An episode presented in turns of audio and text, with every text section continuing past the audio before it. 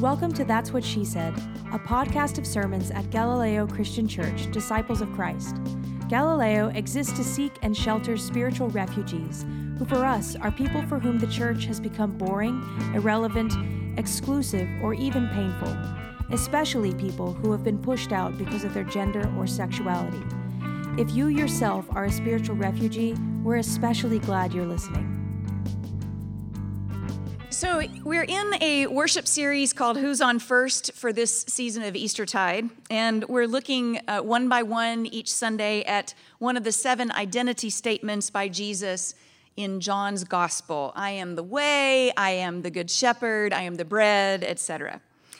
And then we are doing the tricky work of correlating those seven identity statements of Jesus to seven practices of Galileo Church's co conspiracy. It's been fun to try.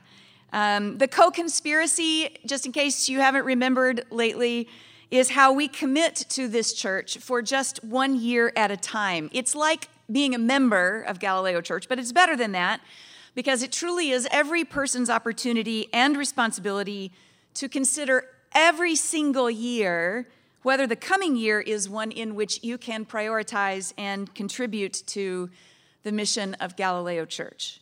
And you can read more about the co conspiracy on our website, galileochurch.org. And just to help you with your calendaring, the invitation for that will be open to all in worship on Pentecost, which this year is Sunday, May 23rd. We have talked about several of those practices of the co conspiracy already over the last several Sundays the contemplation of your baptism, the sharing of material resources, the gracious receipt of care, discernment of the church's next steps together. And tonight we're introducing a fifth one presence. Presence, physical and emotional, at gatherings of the church. And I'll be reading from John chapter 11. It's a little bit long, but it's a rollicking story, so hang in there. Now, a certain man was ill, Lazarus of Bethany, the village of Mary and her sister Martha. Mary was that one who anointed the Lord with perfume and wiped his feet with her hair. It's her brother, Lazarus, who was ill. So the sisters sent a message to Jesus Lord, he whom you love is ill. But when Jesus heard it, he said, oh, This illness doesn't lead to death. Rather, it is for God's glory, so that the Son of God may be glorified through it. Accordingly, though Jesus loved Martha and her sister and Lazarus, after having heard that Lazarus was ill, he stayed two days longer in the place where he was. Then, after this, he said to the disciples, Let's uh, go to Judea again. The disciples said to him, Rabbi, the religious leaders were just now trying to stone you. Are you going to go there again? Jesus answered, huh, are there not 12 hours of daylight? Those who walk during the day don't stumble because they see the light of this world, but those who walk at night stumble because the light is not in them. And after saying this, he told them, Our friend Lazarus has fallen asleep, but I'm going there to wake him up. The disciples said to him, uh, Lord, if he's fallen asleep, he's going to be fine. Jesus, however, had been speaking about his death, but they thought that he was referring merely to sleep. So Jesus told them plainly Lazarus is dead. For your sake, I'm glad I wasn't there so that you may believe, but let's go to him. Thomas, who was called the twin, said to his fellow disciples, Let us also go, that we may die with him. When Jesus arrived, he found that Lazarus had already been in the tomb four days.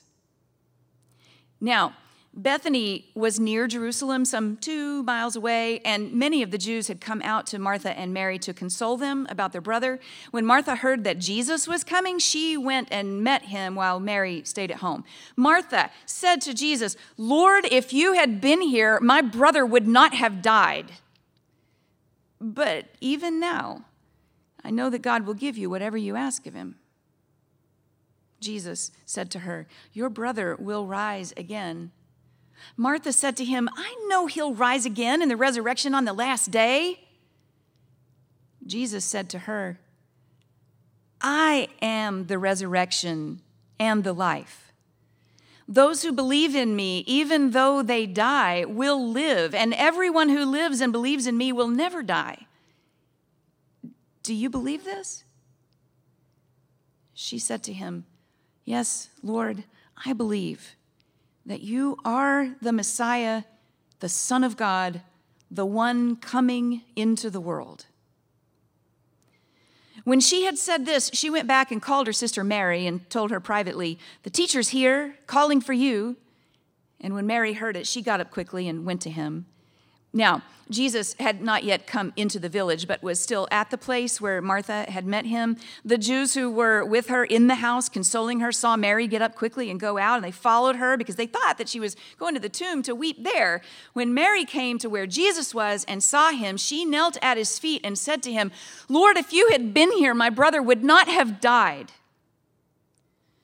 When Jesus saw her weeping, and the Jews who came with her also weeping, he was greatly disturbed in spirit, deeply moved. He said, Where have you laid him? They said to him, Lord, come and see. And Jesus began to weep. So the Jews said, Oh, see how he loved him. But some of them said, Could not he who opened the eyes of the blind man have kept this man from dying? Then Jesus, again greatly disturbed, came to the tomb. It was a cave and a stone was lying against it. Jesus said, Take away the stone. Martha, the sister of the dead man, said to him, Lord, already there is a stench. He's been dead four days. Jesus said to her, Did I not tell you that if you believed, you would see the glory of God? So they took away the stone. And Jesus looked upward and said, Father, I thank you for having heard me. I mean, I knew that you always hear me, but I have said this for the sake of the crowd standing here, so that they may believe that you sent me. When he had said this, he cried with a loud voice, Lazarus, come out! The dead man came out, his hands and feet bound with strips of cloth, his face wrapped in a cloth. And Jesus said to them, Unbind him and let him go. This is the word of God for the people of God. Thanks be to God. Hey, Remy. Hey, Katie. I'm really glad to spend this time with you, but I just want to acknowledge for everybody's sake that this is going to be awkward. A little bit. because what we're attempting to do here is recreate a conversation in public that you and I and our whole church leadership have been having together for a long time. And so I just want to say thank you to you for being willing to be awkward with me so that we can engage everybody who's listening in the thinking and the praying and the conversating that we've been doing. Um, so there's so much in this story from John 11 mm-hmm. that we could talk about, and yeah. someday we will. Mm-hmm. Uh, for sure, this story is told in support of Jesus' assertion that as the embodied logos of God, as the enfleshed logic of God, the walking around way things are meant to work, he embodies the defeat of death. I am the resurrection and the life, he says. And if he is, he is because resurrection and life is what God wants for the world and everybody in it. Yep. Um, so Lazarus is not only a friend of Jesus, he is also kind of a test case of Jesus' mm-hmm. claim that he can manifest what God wants with respect to death and death's competition with God for the ownership of us and all living things. So, sometime we're going to talk about all of that uh-huh. in John 11. But for tonight, for tonight, we're hunkering down with something that both of Lazarus' sisters say to Jesus in the wake of their brother's death. Martha says it when she goes out to meet him. He's coming several days too late to work his healing magic. And then Mary says it a little while later. He's no nearer the house, but she's been summoned out to meet Jesus there as well. And listen, these sisters are sad and they are mad mm-hmm. because they have seen what Jesus can do for sick people and for their families. That healing is always, always about putting families back together. And so they say, Lord, if you had been here, my brother would not have died. They say it in identical words, and you get the feeling that this is something they have been talking about together through their tears over the last several days. Mm-hmm. So I think on one level, church, it is appropriate for us to see Martha and Mary in the anger stage of their grief. They're looking for someone to blame for their pain, and I find it generative to hear them aiming that blame directly at Jesus because, you know, it reassures us that God is ready to receive our complaints. God is not afraid of our anger. This is a way we can talk to the Lord of the universe. Mm-hmm.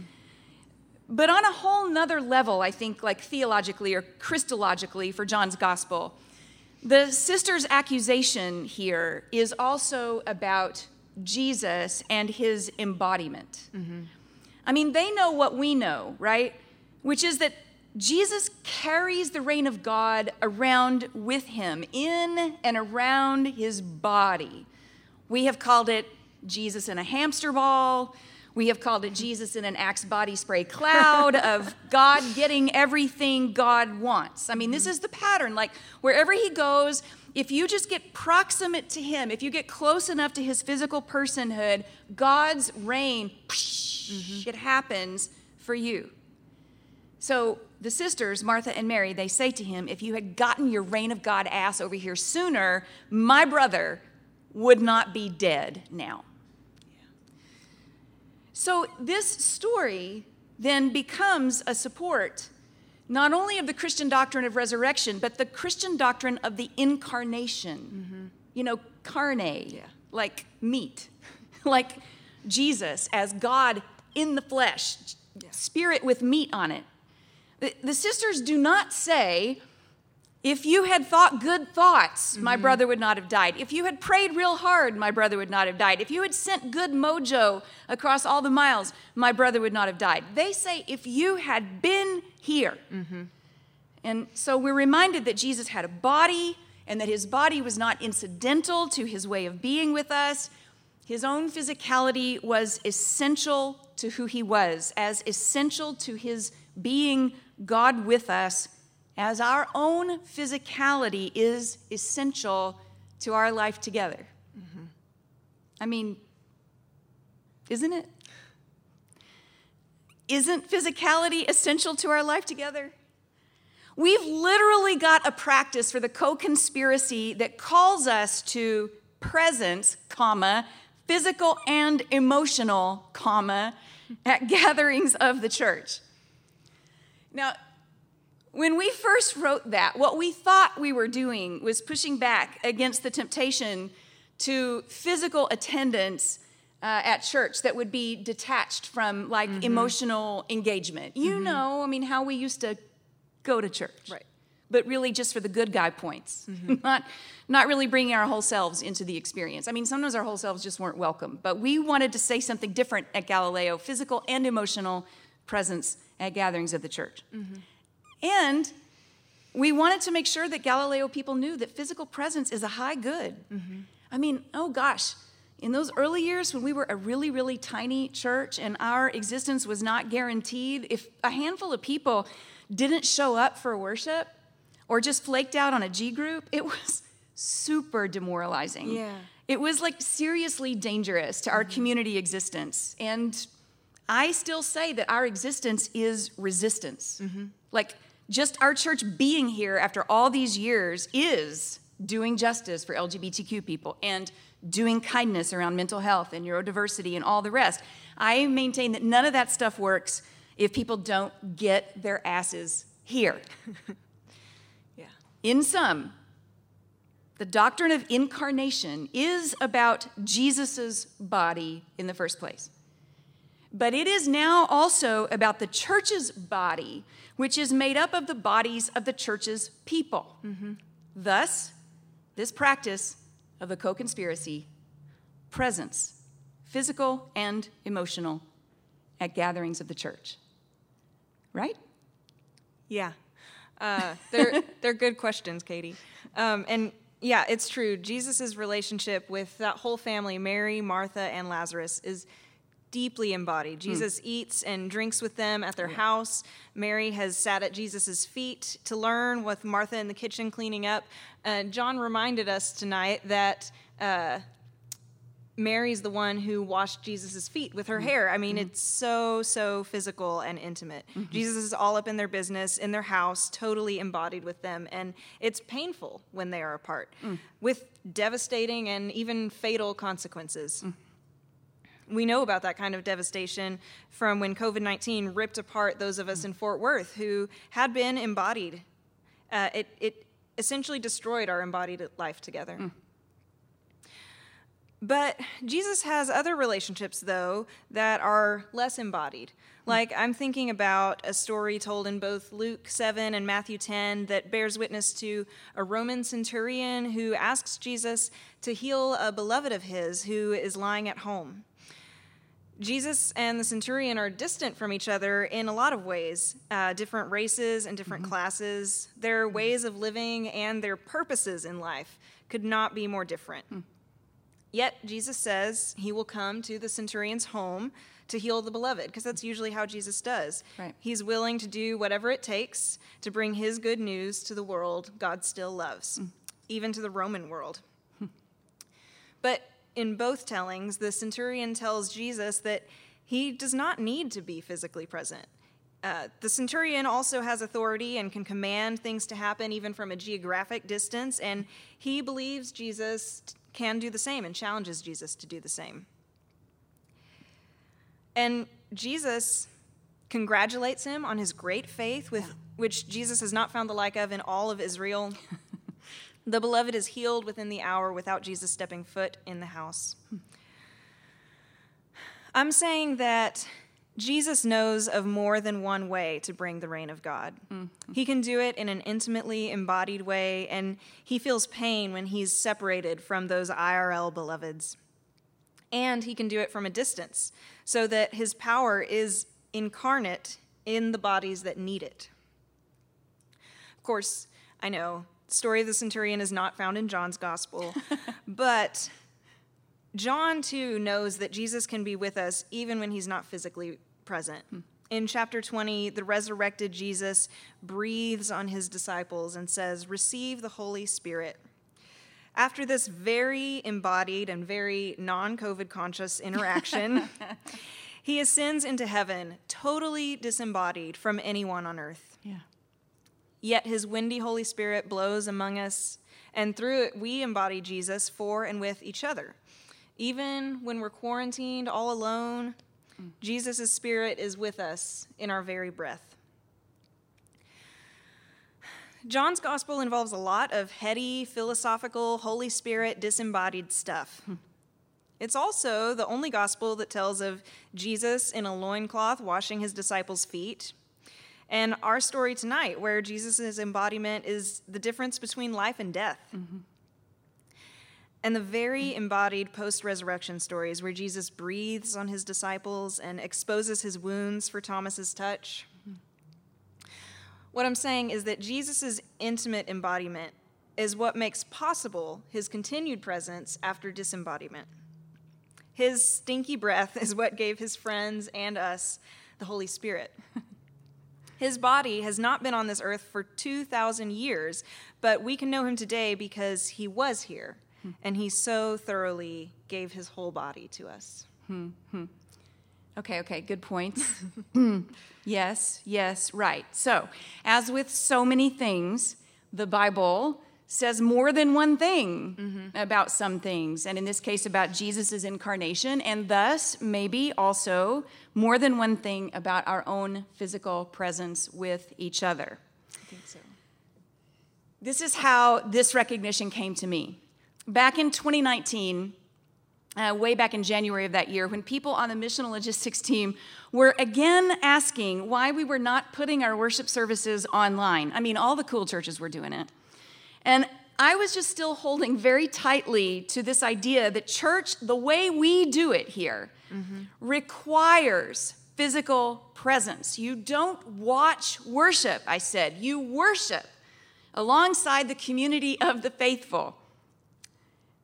And then on one tearful afternoon at our leadership retreat, I lost that argument decisively. Mm-hmm. The tears came not because anybody was unkind, but because the Holy Spirit had something to say that I had not heard before, mm-hmm. but other leaders in our church had. And sometimes the Holy Spirit makes me cry because she is so beautiful and so smart. Mm-hmm. She said, using the mouths of Galileo people, there are sad souls out there who don't yet know that you can be queer and Christian. Mm-hmm. There are scared souls out there who think that God cannot love them as they are. And lots and lots and lots of those people are never going to be able to come to the Big Red Barn mm-hmm. or to any other church that tells the truth about that. And they said, I remember myself at 15, 16 years old, Googling around in the middle of the night, wishing for someone or something to bring peace to my own sad, scared spirit. Yeah. And I so wish that I could have found Galileo Church's worship online. I would have received it as the gospel. Mm-hmm. Something, something, Holy Spirit. We spent most of that year figuring out how to do it, how to turn ourselves inside out, how to make our life together and our missional priorities available to people who could not physically get here. Mm-hmm. And we launched the Inside Out worship live stream on the first Sunday of Advent, four Sundays before Christmas in 2019. Think about it. just when we were getting the hang of it, bam, pandemic. It was just over three months later that our whole church went home with the Inside Out live stream, literally our only remaining piece of infrastructure yeah. for doing life together. That was it.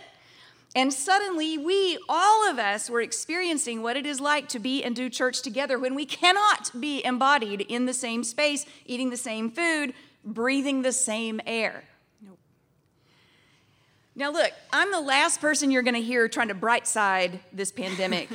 it has killed nearly 600,000 of our US American neighbors. It is still ravaging the planet with sickness and death and trauma and grief. We know it all too well. And we yeah. feel the hatred of that virus in our bones. Mm-hmm. Amen.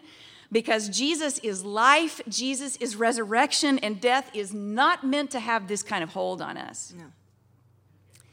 But here is the truth those of us who are lucky enough in non pandemic times to enjoy Galileo Church incarnate, mm-hmm. embodied mm-hmm. in the flesh, have learned invaluable lessons about doing church this other way. Mm-hmm. First, we have learned how fucking hard it is. Yeah. That worshiping online is hard without the company and the voices of the faithful to kind of carry you along. Mm-hmm. And we have learned that doing relationship online is hard because screens work against vulnerability and transparency and honesty and companionship. Mm-hmm. And second, and isn't this delicious? We have learned how possible it is. Mm-hmm. how possible it is that our hearts can draw near to the heart of God and to each other, even when we cannot be physically together. It turns out that the Spirit of the living Christ is not limited by physical proximity or the lack thereof. Nope. Hm. Who'd have thunk? So, Remy, as we continue with this missional priority that we added in 2019 with the addition of the Inside Out ministry, this missional priority to do whatever it takes to share this good news with the world God still loves, mostly through this thing that we call now Galileo Inside Out, I just mm-hmm. want to ask you what do you, as our Inside Out minister, see for its future and for our church's future and for the future of people who are not here yet? And people who will never be here, but who are present with us nonetheless. Wow, Katie, these are visions that keep me up at night, visions I dream about, and I'm so glad you asked and glad I get to share these visions with the church. I see a family outside of Texas committed to gathering for Inside Out most every Sunday, serving each other communion and discussing the service over dinner. Some of the family members are co conspirators, uh, some join an online G group. Hmm. They're active in our Facebook, and Galileo Fort Worth people know them hmm. and converse with them. I see a teenager scrolling the interwebs from their bedroom on a Sunday afternoon, hmm. wondering, is there a God? And could that God possibly care about them? They're just so queer and they just can't help it. And they're just sort of hoping God won't even notice their existence. that would be so much better than God hating them or Yeah. regretting making them. Yeah, yeah. They find one of our TikToks and think, huh, that can't be real. it's 5:15 p.m., so they click over to our live stream and there is Steph singing her heart out about mm-hmm. God's love and our commitment to following Christ. Yeah. And there is you preaching earnestly about the reign of God, where this teenager is not only welcome but wanted, needed. Yeah. Yeah. There are queer congregants reading and praying and serving communion, hmm. not just receiving communion, Katie, they're serving communion. Oh yeah. Oh yeah. Maybe this teenager comes back next week and maybe they don't, but now they have room in their imagination for a God who made them on purpose, Yeah. who knows them hmm. and who loves them. Hmm. There's space at the table and room in the church for them. They're not going to unknow that. Yeah. I see someone who lives far away from us, who hasn't been churched in 30 years because the church doesn't seem to want them. Hmm. They come across Galileo and they think, well, isn't that interesting?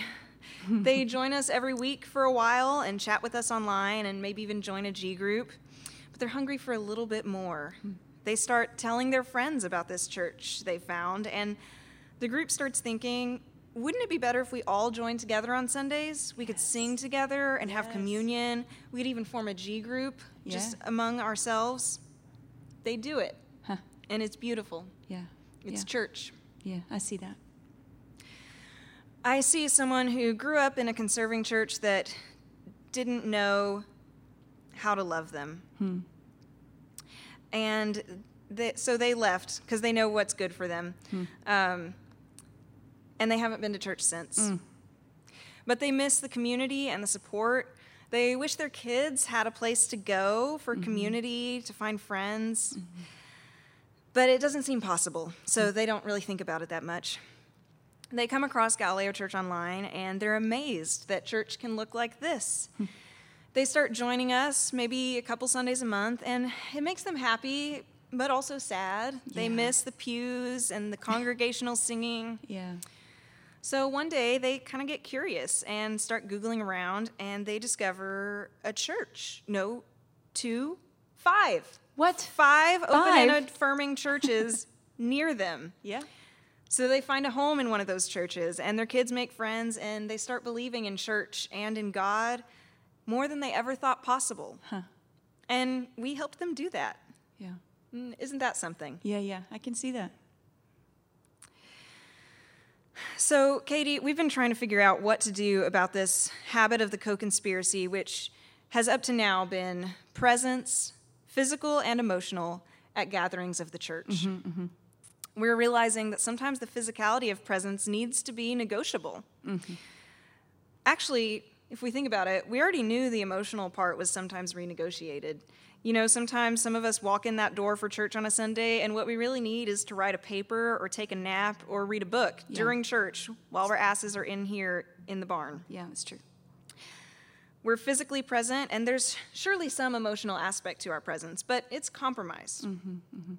Now we're thinking about the physicality being renegotiated too, and not just for people who live far away. Some of our co conspirators and friends have mobility issues or mm-hmm. unreliable transportation or just the occasional busyness that mm-hmm. prevents them from putting their shoes on and driving down here on a Sunday. Mm-hmm.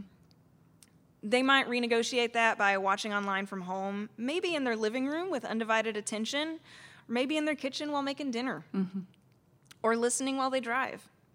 There are all kinds of renegotiations for physical and emotional presence. Hmm. So, I'm trying to think about what all of these have in common, all these ways of being, ways of being present. I'm thinking that everyone I've described here is being present the best they can. Yeah, yeah. It looks different for different people and at different times, but I'm thinking a habit of the co conspiracy is presence the best you can at gatherings of the church. Wait, say, say that again. Presence the best you can at gatherings of the church. Presence the best you can at gatherings of the church. Mm-hmm. Yeah. There's a lot of grace in that, church. We're spiritual refugees, and there are all kinds of reasons for our best to look different from one another. Mm-hmm. But if we're all doing our best, we have some sameness and equality with each other in that. With some generosity of interpretation, we can assume of our beloveds that we're all just doing our best hmm. in our presence, in our personal interactions, and in all the habits of the co conspiracy. Mm. That's all Jesus asks of us, I think. So let's just do our best. Yeah. May God add a blessing to all of our efforts. Amen. Amen. Amen. Well done. Thanks. Thank you. Thanks for listening to That's What She Said.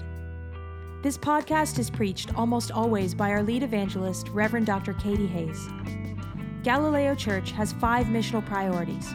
We do justice for LGBTQ plus people and those who love them. We do kindness to those in mental and emotional distress and celebrate neurodiversity. We do beauty for our God who is beautiful. We do real relationship, no bullshit, ever. And we do whatever it takes to share this good news with the world God still loves. To support the production of this podcast and the ongoing missional priorities of this church, go to galileochurch.org and click on Conspire with Us. You'll have options to use your Venmo or PayPal, or use your credit card or bank account. Any amount helps, and if you're kind enough to share your contact information with us, we'll continually send you thanks. Peace.